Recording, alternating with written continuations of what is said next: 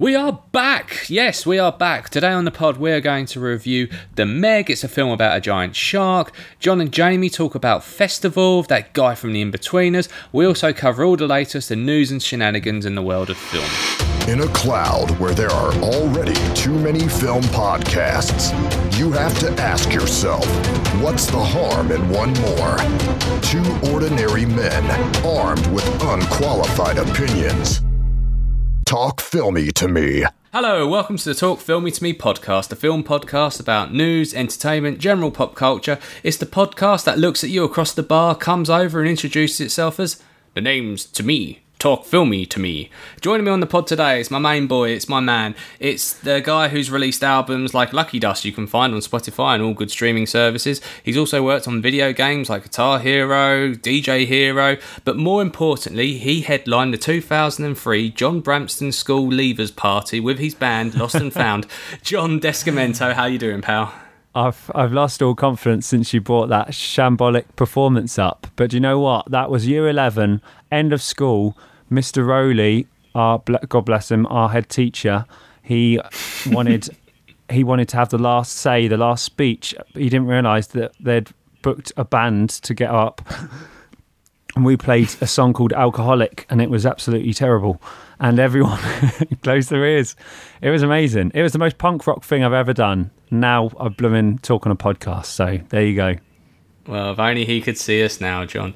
anyway, let's let's crack straight into it. So it's been a while since our last pod. We we took a bit of time out just to, to focus on other projects and stuff like that. But we're we're back talking filmier than ever. My name is Adam Flint, the co-host of this here establishment, and I'd like to. I don't. We don't usually talk too much about stuff that people send into us because a it's it's kind of inconsistent the stuff we get sometimes but also um, because we to be frank we don't we don't necessarily get enough stuff that uh, to have it as a regular thing but uh, someone tweeted us or should i say dm'd us as the kids call it kyle um, has tweeted us hi chaps Great work as always, but I did notice you didn't do a pod last week. Sad face. What's your take on Idris Elba seemingly confirming he's going to be the next James Bond?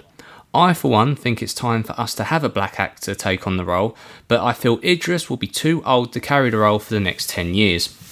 I would personally love to see, and I for, you know, forgive my pronunciations on this, Chiwetel Ejiofor pick up the role of the Golden Gun. What do you think? Now, Chiwetel Ejiofor, great actor, 12 Years a Slave, uh, 2012, he's in Doctor Strange, he's brilliant in Doctor Strange. Um, he's also going to be in The Lion King doing the voice of Scar, really epic voice. Anyway, John, awesome we got someone contributing the question and uh, let me just check the twitter handle. Kyle Leritz 26 i refuse to believe that you are there are 25 other of you out there but anyway um, john what's your take? Uh, i kind of disagree. Um, i mean we're in a modern the modern day. We have short attention spans. Why can't a bond just do two movies and call it quits? So i kind of think he's great for bond right now. I think it would work. So i don't know I like Idris. I think he'll do a good job. I don't. I don't know if I want to bond for the next twenty years. Maybe let's just have a couple. what do you reckon? I don't think he's actually Bond yet. Like I know. Like, let, let, put it this way. MGM Studios and Eon, or however they want to fucking call themselves, they are really secretive about who they cast as their James Bonds. They're very secretive about plots. They keep everything watertight. Do you honestly think that if you landed the role of James Bond, you were going to tweet it? Not only have they got another James Bond film in the pipeline at the moment with Daniel Craig's final performance, so you're, you're two years away from picking up the role at least. So much can change, so much is at risk. If you actually did land the role, you'd be keeping that silent. You would be keeping that on lockdown.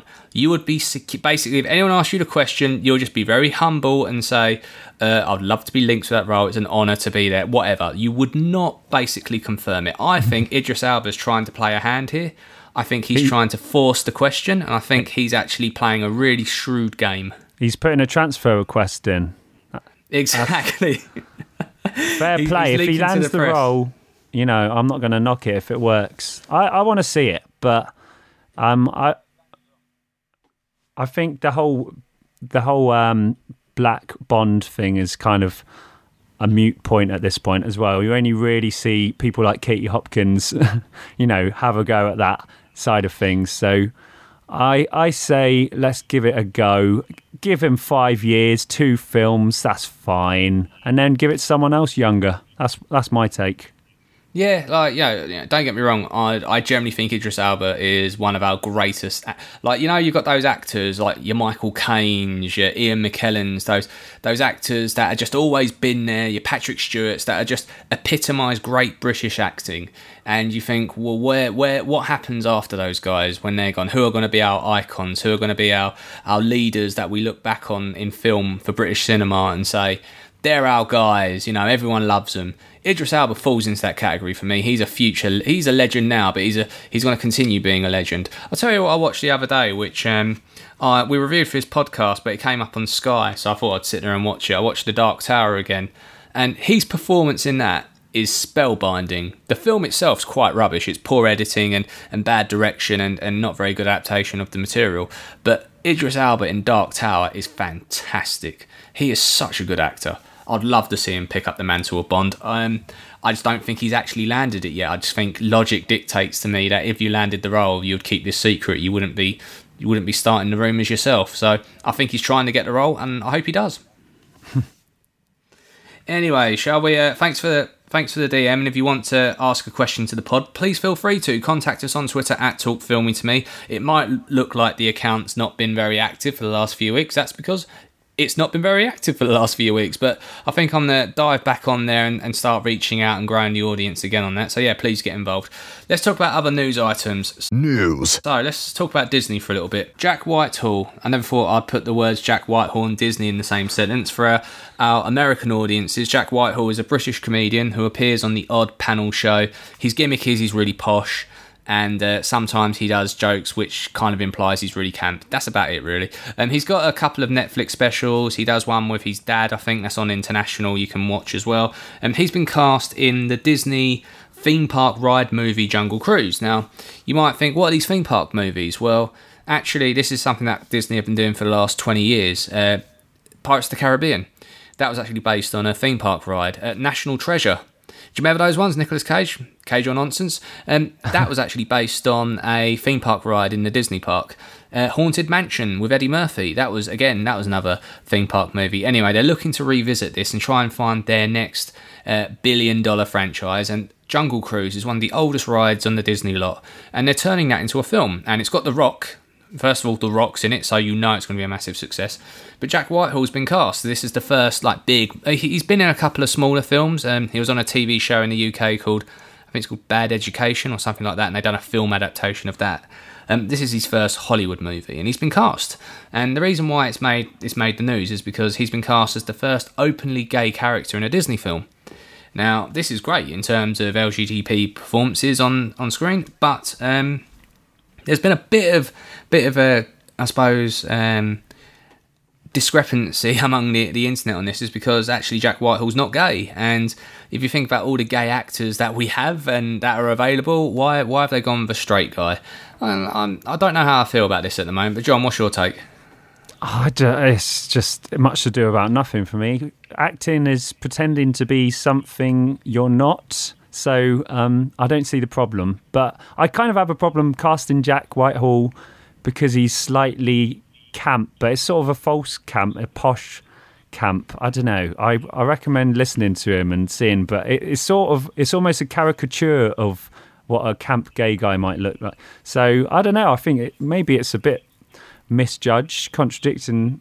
But I mean, I just think you know they're acting. Anyone should be able to act as anyone else. Let's not get our knickers in a twist over every little casting decision. Yeah, I agree with you of that to an extent. Um, I do think that you can find better people to play the roles, and I think you can find a better actor probably than than Jack Whitehall for the role. Um, I don't understand how he's managed to be cast in this, but but fair play. I agree with you. I don't think his comedy is going to age very well. In fact, I think if you look back to some of his earlier stuff, even only from a couple of years ago, we would probably look back on that, which is quite ironic actually. If you think about Disney, how they sack people because of comedy they've said in previous years with James Gunn, someone should probably tell them to look at Jack Whitehall's previous uh, works because some of it is in quite bad taste. Then again, that's the whole point of comedy. It's to push the envelope and everything else. I don't want to beat him up too much. Um, yeah, I I'm I think it's much about nothing. Um, I would like to see better representation on screen, so that's great. I think let's just hold off till we see the performance because it all depends on the performance, right? If he comes in and does like a, a really horrible performance that's disingenuous and just basically alienates the audience, then then you know let's let's pull this apart. But if he comes on and does a good job and everyone thinks he's great and it opens up more doors for more representation, then then bully for him sort of thing. So so yeah, that was the that was the big sort of controversy of the week, really. Uh, while we're sticking with Disney, Tessa Thompson from Thor Ragnarok, uh, she was in the Creed movies. She's uh, a revelation, great actor. Um, she's being cast in the Lady and the Tramp, the live action movie. I don't understand how you can do a live action version of Lady and the Tramp because it's going to be animated. But anyway, that aside, Tessa Thompson's going to be voicing the lady, which is quite cool. So we might get to hear her sing a little bit in this as well. Do you like Tessa Thompson? Um, I am not very aware of her. I've just uh, Westworld her. season two. oh right, yeah. I'm I'm actually watching it now. Yes, I do like her. Yeah, I'm a fan. Definitely. I, Lady and the Tramp I, reboot. I always think like Lady and the Tramp. I remember watching that loads growing up, um, and I just I just think that iconic scene where they're all trapped in the pound and that that sort of scraggly old tart dog comes out who basically tells Lady about the tramp, basically going around being a tramp, and just that he's a tramp, but I love him. Like I, I generally, I, I, I, hope they do it justice. I think it'll be, uh, hopefully, it'll be quite good. Yes, I actually googled her to see exactly who she was, and I didn't write Tessa. I put Tess Thompson, and she's famous for uh, trophy hunting and shooting giraffes. so that was not what I was expecting. But no, I love, I really like Tessa Thompson in Westworld. So, and she's got a great voice. So should be good. Cool. As mentioned, uh, we're talking a bit about James Gunn earlier, and over the last few weeks, it's been building up momentum. Uh, the idea of uh, James Gunn being rehired. Even Dave Bautista has pretty much come out and said, um, I, if you don't use James Gunn's scripts. You, I am requesting you you kill off the character of Drax, which I don't think Disney would ever do. And uh, but Disney have stood firm, and James Gunn is not going to be rehired as the director for Guardians of the Galaxy Volume Three. Which I can't help but think it's going to bite them in the ass. To be honest, I think it's going to. I think people will pay with their with their dollars and not go see. I think they might actually, if this continues to keep getting press, I think people will boycott the film. I think they shot themselves in the foot and they can't really go back on their word now, can they? Not a company like Disney showing that sort of weakness. Um, I think it is going to pay a hefty price because you're hearing a lot of stories about the actors, the big actors on there saying the vibe's different. Oh, you know, I'll fulfill my contract, but basically they're not happy about it. And I think, I mean, that's going to reflect on the movie, isn't it? I can't mm-hmm. see this ending very well for anyone, unfortunately. Nah, I agree with you. I agree with you. It's kind of a sad state of affairs, which is such a shame because the Guardians movies are so good, and you know that is no small part down to the. I don't want to call him the creator because he didn't create the Guardians of the Galaxy. It's obviously based on a comic book, but the MCU adaptation, as we know and love, you know, a lot of that is down to, to James Gunn, and it is a crying shame that he's not going to be able to fulfill his his trilogy of work. Um, it does open the door for someone else to come in. I think I've said this a couple of times in the pod. The smart money's probably on Taika Waititi, um, but it's probably a bit too obvious for him. Um, I personally would like to see them uh, to kiss and make up with Edgar Wright. I think that'll be an awesome opportunity for him. But anyway, let's let's see what happens. Well, last bit about Disney. So Disney are on the live action trail at the moment, the live action version of their rides, the live action version of Lady and the Tramp. They're also doing a live action version of Mulan. Do you remember the classic movie in the 90s which inspired the Szechuan sauce from McDonald's, which talk, they spoke about in Rick and Morty? Anyway, a live adaptation of that is in the works at the moment, and they shared the first ever photo of Mulan, the live version of her, and it's played by an uh, Asian actress called Lu Lufil, also known as Crystal Liu, um, in the starring role. It looks fantastic. Here's something I've got a bugbear with.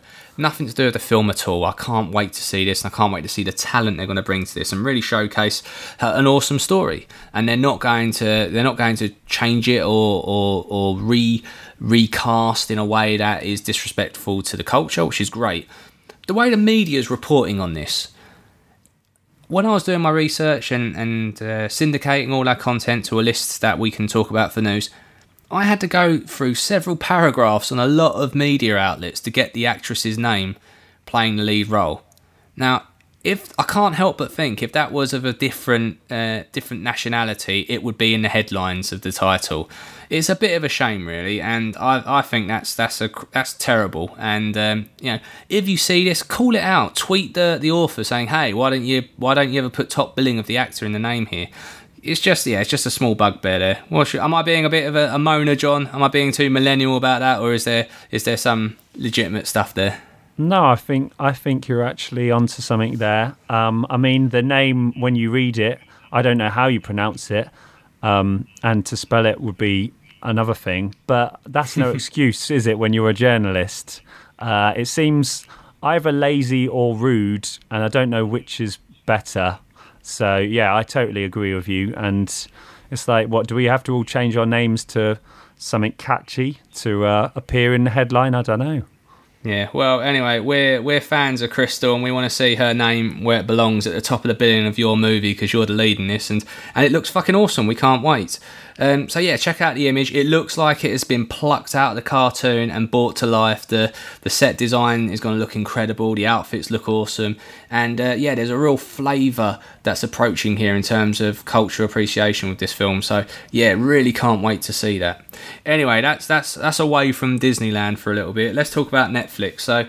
The Alienist. Um, that was a streaming gem we reviewed a while back. Um, I quite enjoyed the show. John, you were kind of on the fence. Are you still on the fence? Um, well, me and my wife started watching it, found it a little bit dark. I, I don't find anything dark, just FYI. But uh, a bit dark for my wife, so we only watched a couple. But I, I quite liked it. But it, I mean, it is gruesome, and the title of the next series kind of sounds like it's not going to get any less gruesome.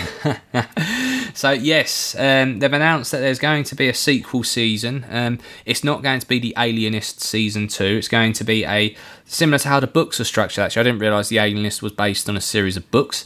Uh, the first book was called The Alienist. The second book is called The Angel of Darkness, which is going to carry on the story of Dakota Fanning and that I can never remember the gentleman's name, Daniel something, the German guy from Inglourious Basterds, and Luke Evans. They're going to be carrying on in there and reprising their roles, and it's going to carry on into that sort of Victorian New York uh, murder mystery and uh, like John mentioned, it gets pretty dark. But I am looking forward to this. I really enjoyed the Alienist. Once I got past, there's a bit where you kind of your uh, your nerves or your um, your hunger for that's probably lack of a better word. Your tolerance, there we go. Your tolerance for for dark and evil stuff. Um, all of a sudden becomes a little bit more accepting about three or four episodes in, and then you can actually start to enjoy it a little bit more rather than um, the sort of grotesque stuff kind of overtakes that. So yeah, yeah, really enjoying it. Angel of Darkness, can't wait. Be coming out in 2019. John, were you a fan of the Star Trek reboot franchise, the J.J. Abrams verse, as they call it? Uh, no, I have to admit. what about I you? Thought, I, I really enjoyed the first one. Um, I thought it was a breath of fresh air. It was great to see the franchise revived. I thought the casting was fantastic.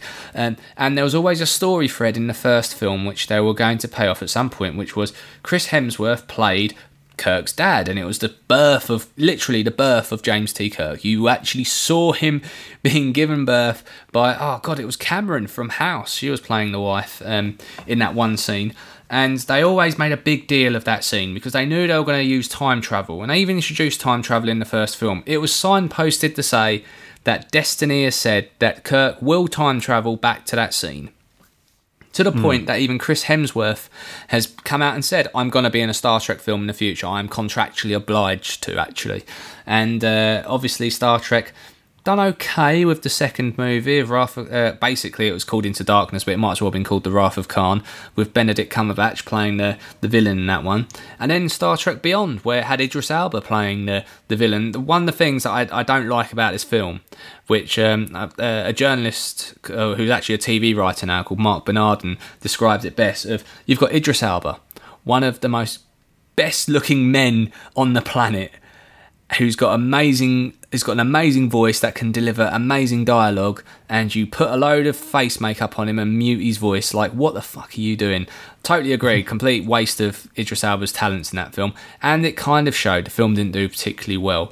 Um, even Quentin Tarantino was linked with picking up Star Trek, and he was penning a script for um, for whatever the fourth movie was going to look like. He then decided to turn his attentions onto his current project, um, but it looks like that Star Trek 4 was going to be picked up by another team and worked with. Anyway, Chris Pine um, the guy who plays Kirk in these films, has opted to not come back to the series, and so has Chris Hemsworth, which has put the whole rebooted franchise into jeopardy because you haven't got your star and you haven't got the star, the other star, who is now one of the world's biggest actors, not wanting to be part of this anymore. So it does not look good if you're a Trekkie. Mm. So I never watched Star Trek really. So I thought it's one of them things. Was like I can't just start now, right? Hmm. Or can I? uh, it's one of those things where you can, especially you know, each of these franchises, you can start again. Especially with Star Trek, it kind of starts itself. I made it sound like I'm a right Trekkie there. To be honest, I only really know a, a lot about the the J.J. Abrams universe because that was when I come in. I really enjoyed um, actually saying that I did enjoy Generations, the one where it was William Shatner and Patrick Stewart met on screen for the first time. I thought that was kind of a, a hallmark moment. But yeah, Star Trek isn't necessarily my bag, but um, the first That's Star for Trek another movie, podcast, right? I'm sure there are many podcasts that will only talk about Star Trek. Exactly, exactly. But um, yeah, anyway, I think it's a shame that if this is how this franchise goes out, it's kind of a shame. But then again, you know what? I, I didn't hear too many people crying for this fourth Star Trek film. So so Oh well, I tell you what, people weren't crying for, but uh, amazed once it came out. Tom Hardy, one of oh, our yeah. great talents. I put him up there, Idris Elba, of just an absolute legend.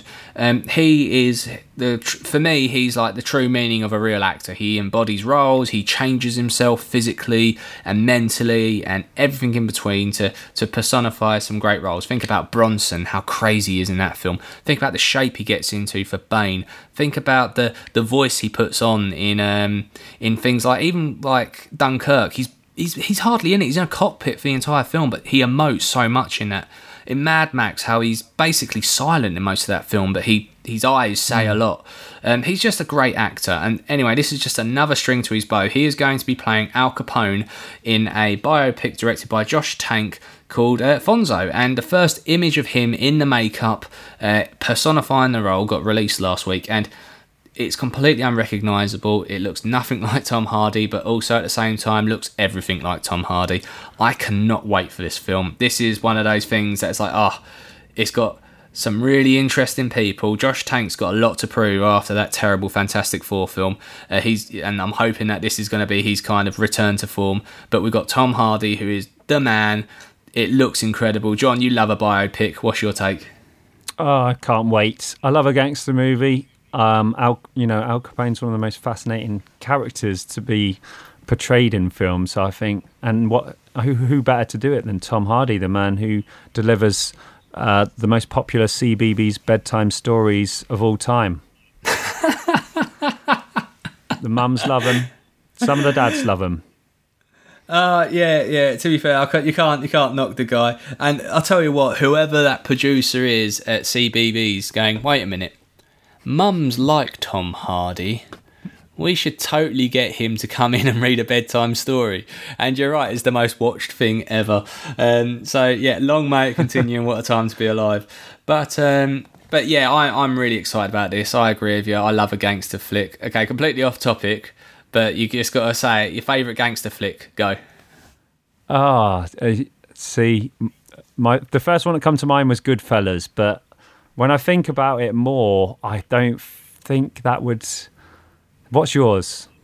American Gangster, 100%. Denzel, that's peak Denzel for me. I love it.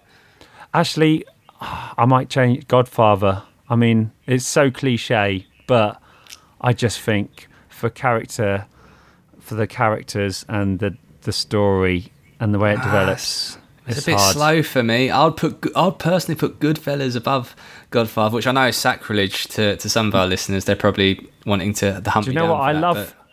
I love how slow it is because it just it's a proper old movie. It takes so long to get going, but every little thing is becomes relevant, and I don't, I don't think there's any wasted space, but I totally, I can see, uh, I concede that it is very long, especially by these standards. That's why it took me so bloody, so bloody many years to actually watch it, get around to watching it because it's three hours. So every time you look at it, you're like, oh, I've got one and a half hours. I don't have three hours. nah, very true. Well, maybe we'll all be saying that Fonzo is our favourite gangster film, and I think Tom Hardy's got to have to put in a massive performance to top legends. Do you, do you remember that one, the Kray Twins? I don't know that one, no. Ah, you're in for a treat. I think it's available on Amazon Prime at the moment. Anyway, anyway, I am digressing from the news. That is your news for this week. Up next on the pod, we've got a review of Festival. We sent John and his soon to be of West End fame wife, Jamie Pruden, out into the field, pardon the pun, to review the latest outing with Simon from The Inbetweeners. Enjoy. What the hell are you doing in my car? Oi! I'm gonna call the police! This is what festivals were all about. Harry Potter! What? Harry Potter! Not anything like him. Harry Potter! Jesus Christ, is it gonna be three days? Hello. Hello, John and Jamie here. We are going to review The Festival this week. British comedy from Iain Morris, one half of Inbetweeners fame, and of course Simon Thomas from Inbetweeners. So this review is going to come f- half from me, a big Inbetweeners fan, and a man who went to many a filthy Reading festival back in the day, and Jamie, who has never been to a festival. I n- not only have I never been to a festival, I've never seen the Inbetweeners. Unbelievable. Never seen Inbetweeners. Do You'd think that would be your responsibility, like part of cultural education. That's true. Okay, we'll see to that. that will be sorted out for next time. So, the festival.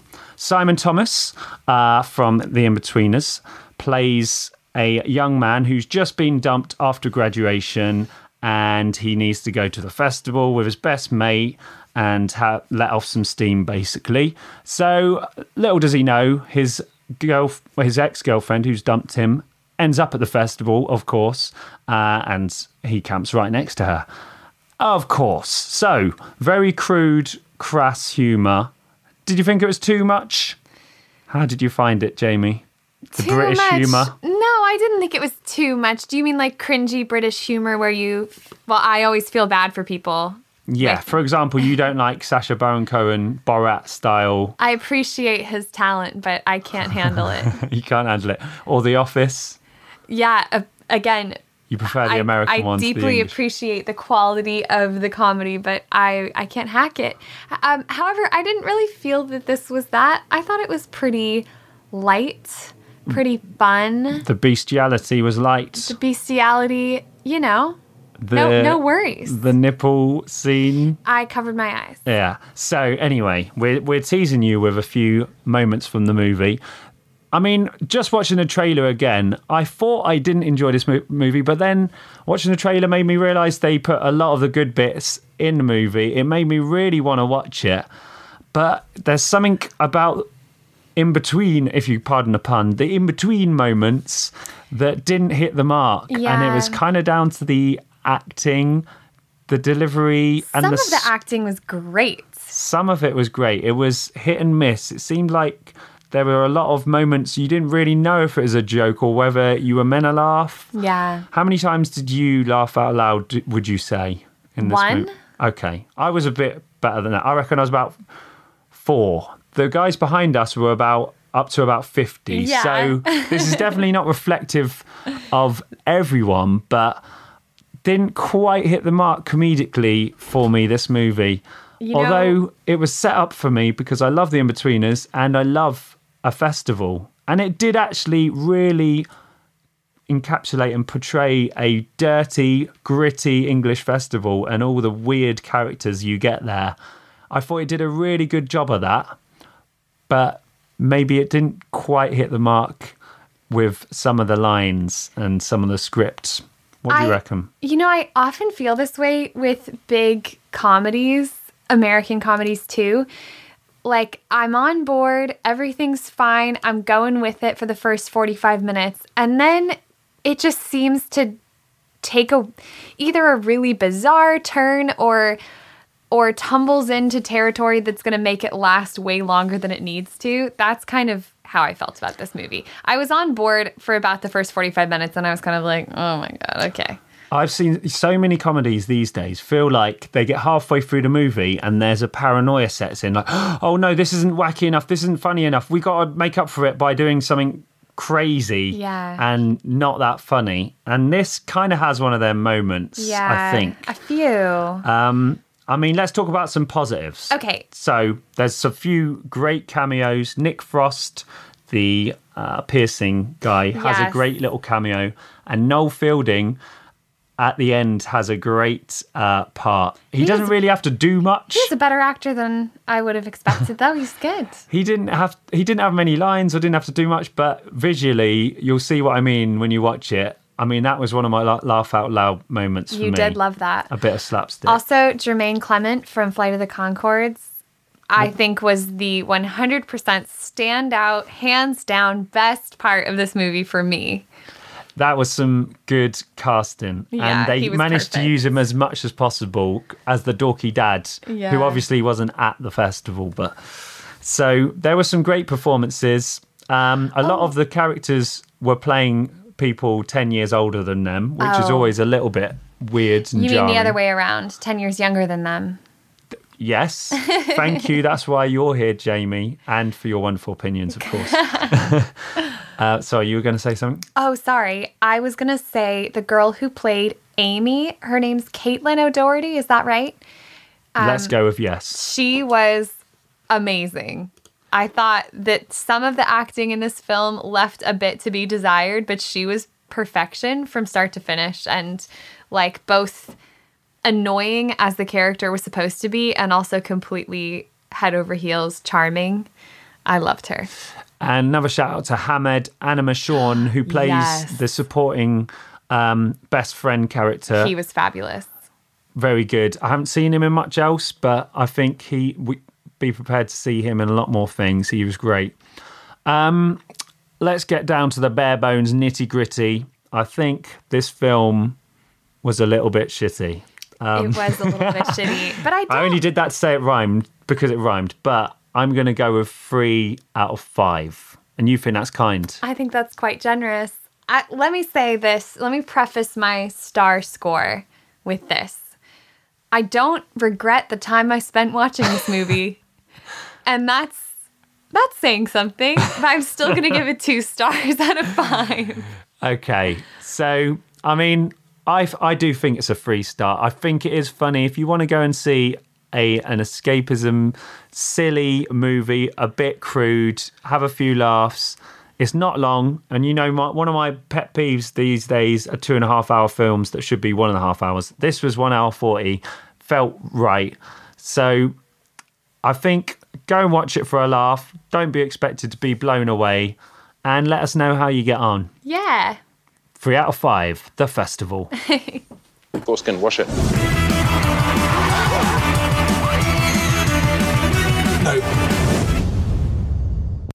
As someone who's been to many a festival with John, I can concur that the boy loves a mosh pit. So three out of five for festival, which is a recommendation on the Talk Filmy to Me film scorecard. Anyway, up next, we sent our boy Jamie over to review the film The Meg. We saw this a while back, and we've been trying to find the right time to slot this into a pod. So here's a pre-recorded review. Enjoy.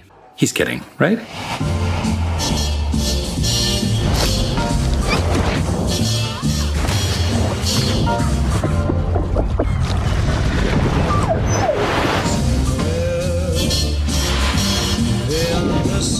Thing's out there. You need to find it and kill it. Why don't you just put a tracker on it? Meg is a film about a giant shark that attacks a beach and Jason Statham punches it. That's all I can gather from the synopsis and all the materials that have been released over the last couple of years for this. It's a project that's been in trouble for about four years. It's cost nearly $150 million. And Jamie, uh, my boy, is going to tell us his review of it. So, Jamie, give us the real synopsis of this film. What's it about? Well, I'm not gonna lie to you, mate. You're not far off there. Uh, apart from it, it is a megalodon, obviously a prehistoric shark, uh, which, I've got to admit, they they try and use some clever science to try and explain how it's survived for so long. What's the what's in the the ocean. excuse? What's the what's the thing? Uh, this isn't a spoiler cast, and I'm No. pretty sure it's not going to ruin your life knowing No, this. no, so- no. So basically, they're saying that the ocean is deeper than it actually is, and what there is is there's a, a, a hydrogen sulfide layer, a cloud layer, basically that's separating a cool, colder bottom, or what we thought was the cold bottom of the ocean, and actually a warmer trap bit of ocean underneath, and that's where the megalodon got to survive. Okay. Um, Jamie is a man of science, so is this actually true? Uh, it's no, no, not at all. I mean, they they have tried. The one thing that goes for this film is they've tried hard with some of the science. You know, they've they've Yeah. they've done things that are plausible, just not a not a fucking chance of happening. But, but you know, they, they, you know, they, they they have thought about it at least. Right. They've put some thought into it. Um, they've taken some creative license with the megalodon. You know, megalodons went up to about eighteen meters, we think, whereas the- ones they've got in the film are up to like thirty six meters, I think. So you know, A bit of bit of creative yeah, license. yeah. And obviously, a megalodon going after a human probably wouldn't be the, the greatest snack. I mean, these these predators would have had to eat all the time, Yeah. all the time, just to survive. Yeah. Um, and a human, you know, for what they were saying was a 36 meter long shark, would have been like you eating grapes all day. Not going to fill you up. Right. Okay. So let's let's not ruin it too badly in terms of you know, The science, the yeah. science, and the, the magic of Hollywood disappearing. That. So Mm. so the premise is the shark has appeared. Yeah, and the sharks escaped this lower level. It's now in human, you know, attacking ships, attacking whales. It's you know, it's causing devastation, and obviously Jason Statham is the man who was previously disgraced. Uh, another opportunity, you know, he's come back. He's he's the rough hero, the hero you want to hate and love at the same time. What's he? What's he? What does he do? What's his role? um, he is an expert deep sea rescue diver. Right. Okay. I didn't even know that was a job, but it's quite a cool job. Um, You figured you'd speak to a shark expert, yeah, wouldn't you? Yeah. Well, he goes off the rails and he, he, yeah, he ends up in Thailand, conveniently where this whole film is based. Why? Why do all disgraced people end up in Thailand? I don't know. I don't know. Anyway, let's not, Let's not dwell on that one too Yeah, long. and, Like- let's, and let's not let's not mock any of our listeners who are based in Thailand. Which, by the way, we actually do have listeners based. Do over you? Oh. Yeah, and also some of the Funko toys you guys get over there is incredible. Please send some over. Anyway.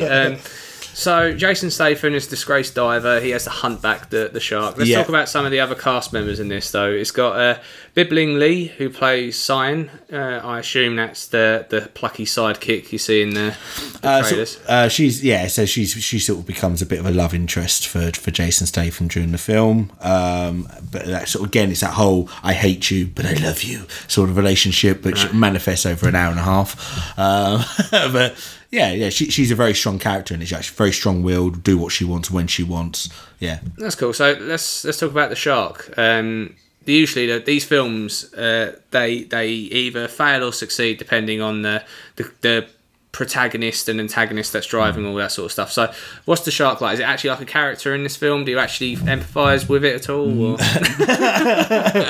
No, I mean it's, it's a funny one, isn't it? Because I know after the release of Jaws, Yep. 1975, um, they there film you fact there, good knowledge. film fact. Um, there was a lot of concern over great whites after that. You know, on average, sharks kill five people a year, yeah. but we kill two million sharks a year. You know, which one's the bigger predator there? Well, But- yeah, yeah. More and- people have died from Yeah. jars falling out of cupboards. Yeah, is that and more people are concerned. You know that bad shark films or shark films that paint sharks in a bad light can have a negative impact on the preservation of. Did, did anyone speak to the shark Um, community about this film? I don't think they did, and I, you know, and they didn't even get a real shark to portray the shark. It was all CGI'd. So I think they could have found a shark to play the shark. If I'm honest. Yeah, I think that's a, I think that in a in a world where representation's important, Yeah. they should have really consulted with more sharks. Exactly. I think they. I think they missed a trick there. How's, how's this rank up to other shark films? So let's talk about compare it to Deep Blue Sea, 1999. Well, before the the the the, uh, the pod, I did mention to you, you know, like Deep, Deep Blue Sea. And I like the reference to the film a year there.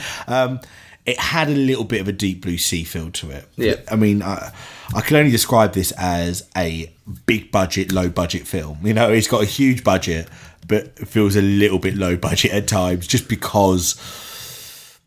I- I don't think since Jaws there's been a good ocean based film. have you seen The Shallows? No. Very very good. Um, it's basically it's got uh, Blake Lively in, and she's uh, essentially she gets attacked by a shark, and it is two hours of her trying to escape this shark. She's not the sh- surfer one, is she? Yes. Is that the one based on the real where she lost an arm and she was a world a world? Uh, I don't think in the. I don't want to spoil the film, Okay. but I think it's loosely based on that. I don't know if that's uh, how accurate. She's back surfing now, isn't she? She's an incredible human being. Actually, Yeah, like, her, yeah. Her actual story. Um, So it's, it's, it's that's it. That's if you want to Yeah. if you want a reference for a good shark Yeah. film, go there. But um, so if you had to put it against the Deep Blue Seas and the Sharknadoes of the world, where does this sit? Uh, it's, it's definitely at the top of those lists. It- you know, it, it, it is an enjoyable enough film. I I personally don't think it's the sort of film that you'd walk out on. Um, but you know, there, uh, there are some. You know, I I did watch it in 3D. I, I felt you know a film with sharks thrown out coming out the water felt like it was designed for 3D. And I, am not a massive fan of 3D. Yeah, and I know a lot of people out there will never watch a 3D film because they don't like it. This felt like it was a film designed for 3D, and uh, and, and the person I was with as well uh, jumped quite a few times during that film. Um, so So what about the effects? So this has got a lot of money, about 150 Yeah. million dollars gone into this, which means it's probably going to run at a loss, uh, judging by early indications Mm. of how it's done so far. But that being said, I reckon it will make its money back on DVD sales and everything else. Yeah. What do the effects look like? Did it look like 150 million dollars on screen? Um, uh, again, it's hard to say really because a lot of the scenes are just a boat on water, which is typical for these types of films. I mean, I, I, that's, a, that's a lie really. There's quite a few deep sea submarine type shots. I, I would struggle to think where they spent 150 million pound, uh, dollars if I was honest. I think it's more to do with production problems and all that Ah, sort of stuff yeah. rather than that. Yeah, I mean, it it, uh, it it starts off really impactful. Like the film, the first five ten minutes does draw you in. It does get a little bit worse after. Is this going to start a whole franchise? Are we going to get I- I the Meg 2? I don't think so. I think this will be well. The it's, Meganing? It's left open. Right. It's left open, but I don't think so. I There's another pocket somewhere else, was there? yeah. Well, yeah. uh, I mean, if you think about it, there's no way that shark is 150 million years old. So there must be a population of them in that pocket. It's my interpretation. Right. Um, you know, let's be reasonable. Sharks live, I don't know, 120 years or something. Yeah, this is a big one, though, isn't it? It's a big one. So, but then again, as things get bigger, their short span, generally lifespan. generally Don't shorter. bring logic into it. I was Um, listening to not to go off tangent. Um, Empire have been doing a series of podcasts with the director of the latest Mission Impossible movie, Fallout, Oh, right. which we reviewed a couple of weeks back actually, and it's about six hours worth of interviews, and I, he's so open with the community that Yeah. talk to him and stuff. And every now and again, he just interrupts with a question, uh, a question, just saying, "Look, it's a fucking movie." Yeah. like like if That's you it. try and explain it with logic, you will never make a No, movie. and you'll never enjoy it either. Yeah. I mean, and, and that's the thing. I I didn't sit there picking faults in the film, which I do quite a bit because that's the sort of person I am. I, I it was a Statham film. Is it a Statham classic? No. Is it going to go down in the ages? No. Is it a film worth seeing at the cinema? No, probably not. Probably worth waiting until it comes out on DVD, Netflix, or Sky. Um, it, it it's worth watching. Just you know, it, but it's a sort of film that maybe you put on on a I don't know a Thursday night when you're eating your dinner and you've got nothing else to do. Um, They should put that on the poster. yeah, yeah. as, as reviewed by Jamie, watch while eating dinner on a Thursday night when you've got nothing else to All do. right, let's let's grade this sucker then out of five. Where does it sit for you? I, I, I'm going to give it a two and a half, which probably sounds better than the review I've actually given it because there was good action in it. Statham is Statham um, through he's typical Statham throughout the film, and that uh, for me that brings it up to about two and a half. Nice. So there you have it. Two and a half out of five. The Meg. Chew on this, you ugly.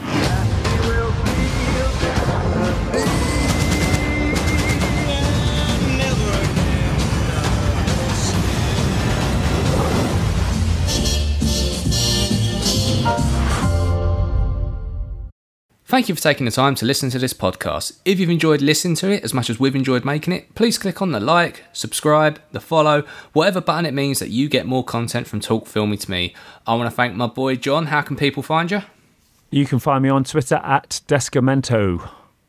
So we'll be back next week with episode 40, and we'll be doing lots of fun stuff in between. Anyway, stay filmy. Till next time. Bye bye. cellar door, and baby. Talk filmy to me.